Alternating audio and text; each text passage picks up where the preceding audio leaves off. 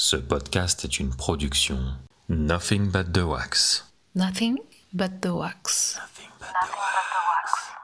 Nothing but the wax. Nothing but, nothing but the wax. Introspection sélective. Le rêve français. Je suis née dans les années 80, plus précisément en 1986, dans la banlieue lilloise. Un endroit plutôt charmant pour élever ses mômes. Rien ne s'y passe vraiment à part quelques bagarres sur la place et un balai incessant de scooters roulant à plus de 200 km/h sur l'avenue Baudouin-Neuf. Mes parents sont arrivés en France euh, à la fin des années 70. Ils n'avaient pas l'intention de s'y attarder. La France n'a jamais été un rêve pour eux. Le Zaïre s'enlisait de plus en plus dans la crise.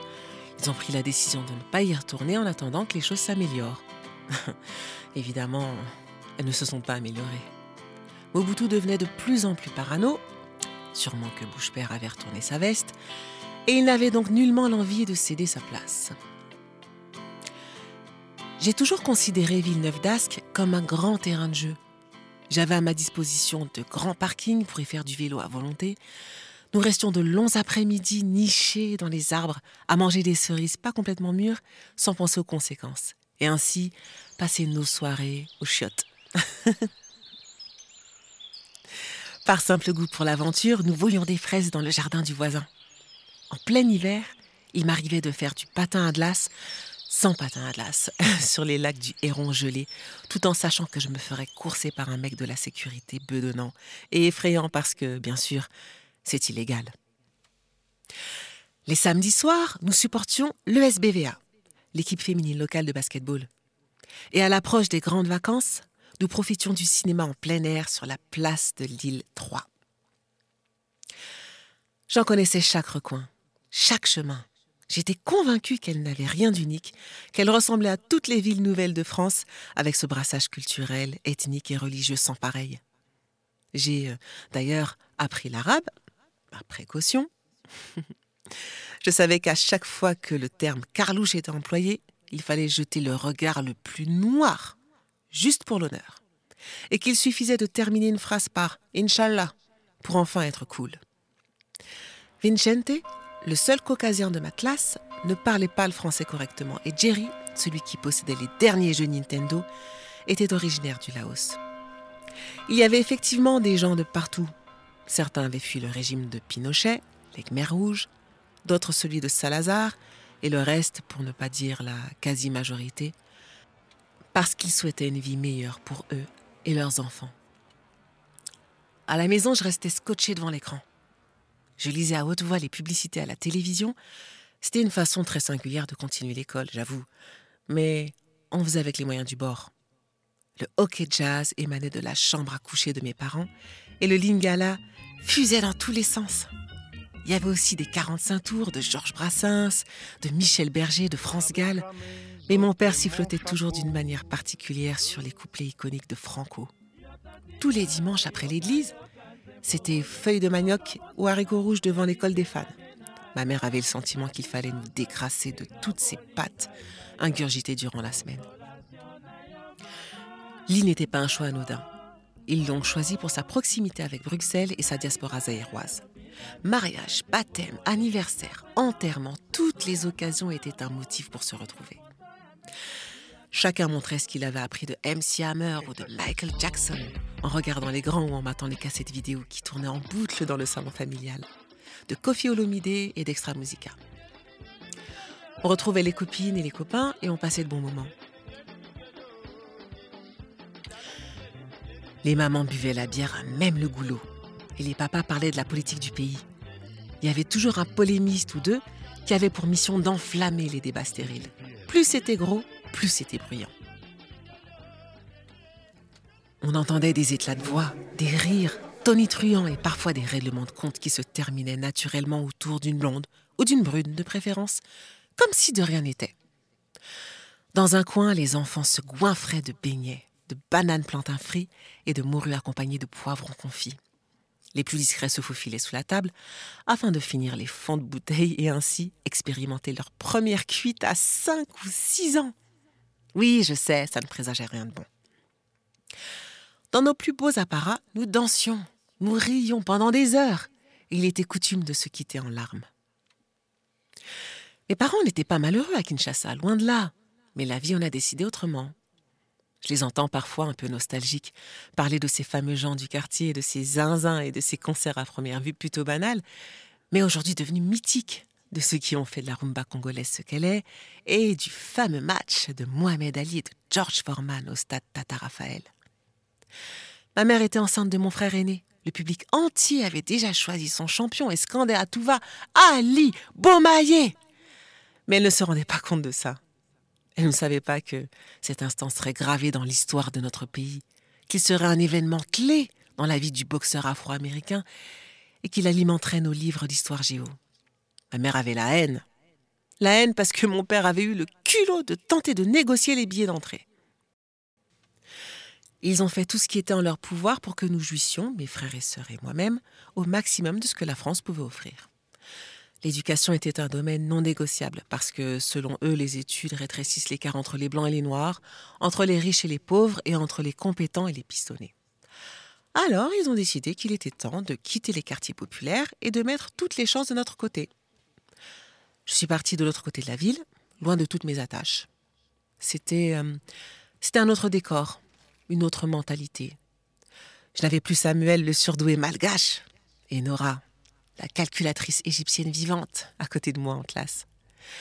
J'ai troqué mes shorts en pour des jupes plissées, mes Adidas Phantom pour des kickers et ma veste en satin bleu et rouge crix pour du koukaï, de la tête aux pieds. La panoplie de la minette entre la germanique. J'aurais fait une blanche parfaite, se plaignant de tout et de rien. Cependant, mon seul défaut aurait été d'être noir, chose que je ne pouvais dissimuler. Je n'avais pas d'histoire chaotique, de noyau familial déchirant et déchiré. J'étais plutôt banale, certainement moyenne et encore moins intéressante. Être noir m'a apporté une substance qui me rendait fade sans. Mon quotidien consistait à être la seule dans tous les domaines. La seule noire de la classe, la seule à ne pas se vanter d'avoir bronzé de retour de grandes vacances au Touquet ou ailleurs, la seule à ne pas avoir les cheveux flottants au vent sans produits chimiques ou extensions, vous savez, le fameux euh, J'ai une copine noire. Ben, c'était moi. Un peu. Vous aussi. La rousse est la seule blanche qui en bave autant. Mais sa loyauté a des limites. Dès qu'elle sent une petite ouverture, la goutte lâche. Je bénéficiais d'une sorte de statut spécial. Un laissez-passer qui m'ouvrait les frontières sous certaines conditions. À force, on acquiert certains automatismes dès la frontière. Je passais le plus clair de mon temps le cul coincé entre Hélène et les garçons et Martine, entre G-Squad et Boys to Men, entre Clara et Chinese, entre ses cheveux lisses et sa crinière indomptable. Je n'étais pas assez belle pour être l'amoureuse de Cyril, mais assez pour être invitée à jouer au Power Rangers un mercredi après-midi. À leurs yeux, je n'étais pas black black, je ne parlais pas l'africain, mais je le comprenais assez bien pour pouvoir servir de traductrice. Et oui, oui, oui, il m'arrivait de sortir des formules plutôt civilisées, du genre bonjour monsieur ou encore merci. J'étais de bonne compagnie et je les défiais sur l'idée que les parents noirs sont dans la capacité d'élever des enfants avec de bonnes manières. Il me paraissait donc tout à fait normal de déployer des efforts considérables pour entrer dans le monde des autres. Les inviter dans le mien, ça c'était une autre histoire.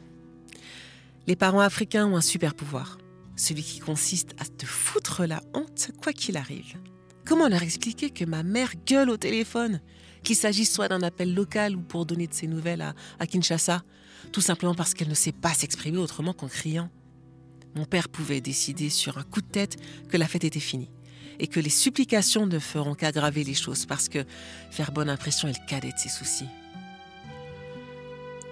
Avec le recul, je crois que c'était leur façon, certes plutôt brutale, de montrer que nous ne devions pas être embarrassés parce que nous sommes. Pourtant, ils y sont attachés à la France.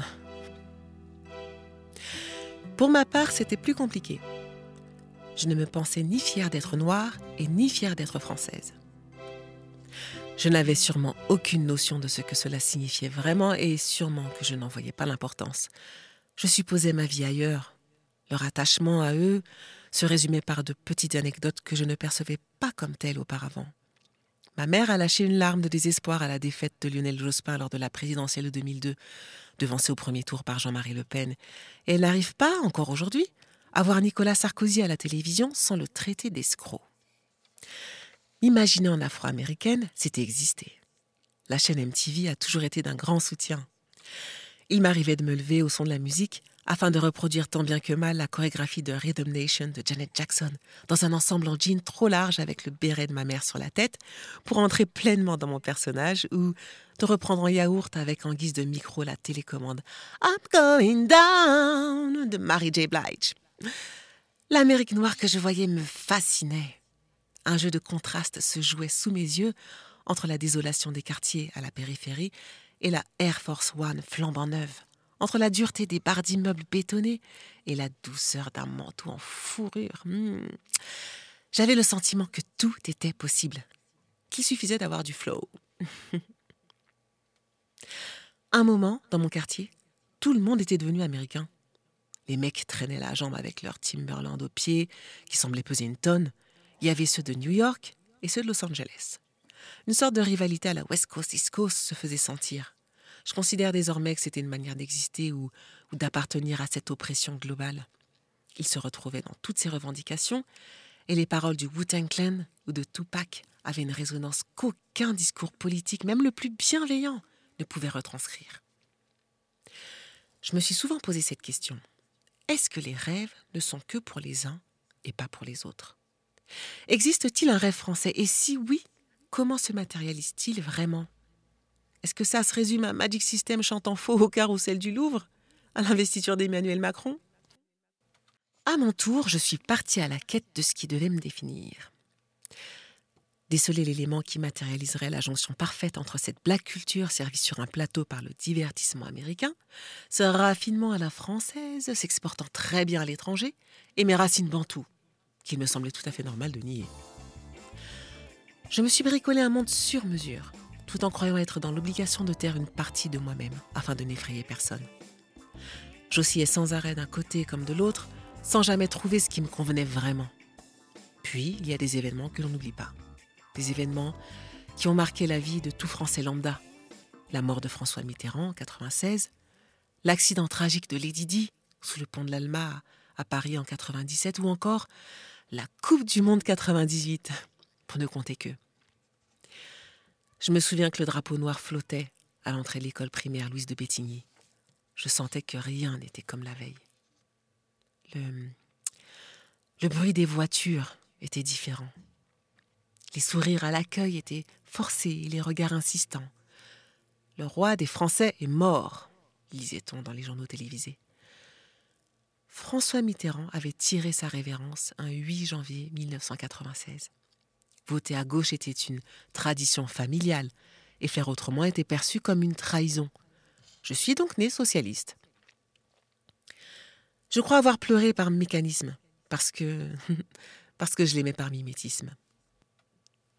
On m'avait répété que je lui devais tout, que ma famille lui devait tout, que tous les gosses d'immigrés lui devaient au moins un truc. Je ne lui devais rien, rien du tout.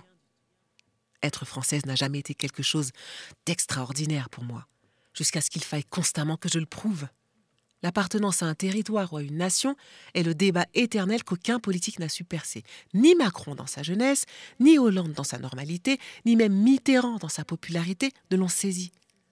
Dans ma ville, les gens venaient de tellement d'endroits différents que souvent le seul point commun que nous possédions était d'être Villeneuvois, et nous étions fiers de cela.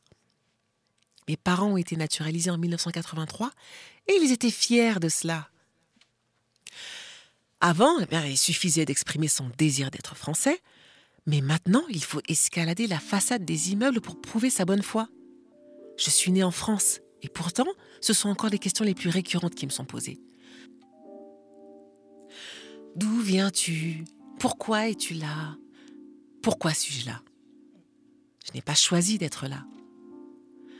Si j'avais eu le choix, je ne crois pas que j'aurais choisi d'être né, d'avoir grandi où je suis né, où j'ai grandi. C'est le genre de choses que l'on ne choisit pas. Alors qu'est-ce qu'on fait? On fait mine de balayer d'un sourire les petites blagues qui supposent que j'ai attrapé froid parce que je viens à peine d'atterrir du Sénégal? Ou euh, esquiver les regards coupables quand on aborde le génocide rwandais?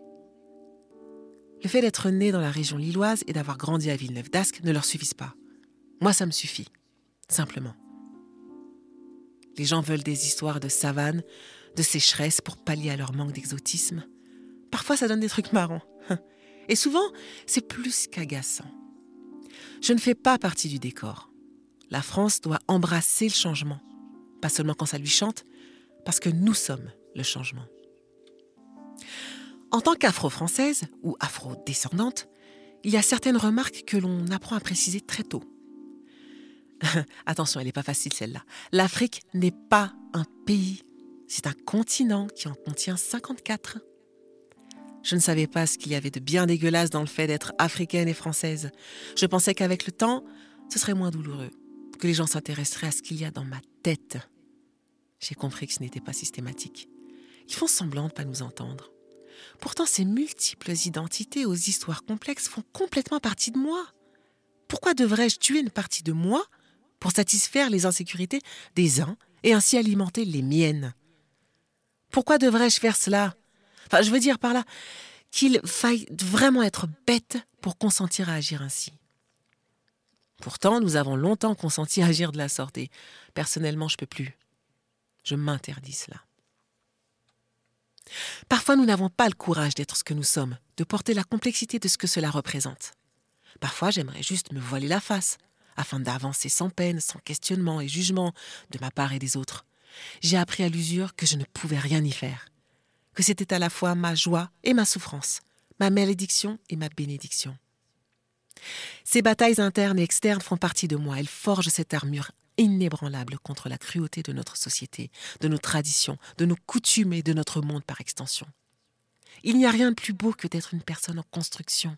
Alors oui, pour rien au monde, je n'échangerai une seule parcelle de mon histoire, qu'il vous en plaise ou non. Je le dirai jusqu'à ce que je perce. Je suis le rêve français. Un rêve certainement un peu bancal, je l'avoue. Un rêve qu'on ne trouve pas encore dans les manuels d'histoire, mais un rêve tout de même. Ouais, je suis le rêve français.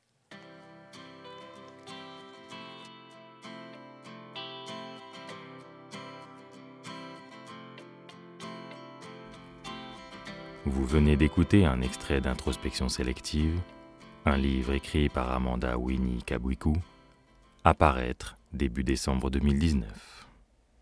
Si vous avez aimé ce podcast, n'hésitez pas à nous laisser vos commentaires et notations.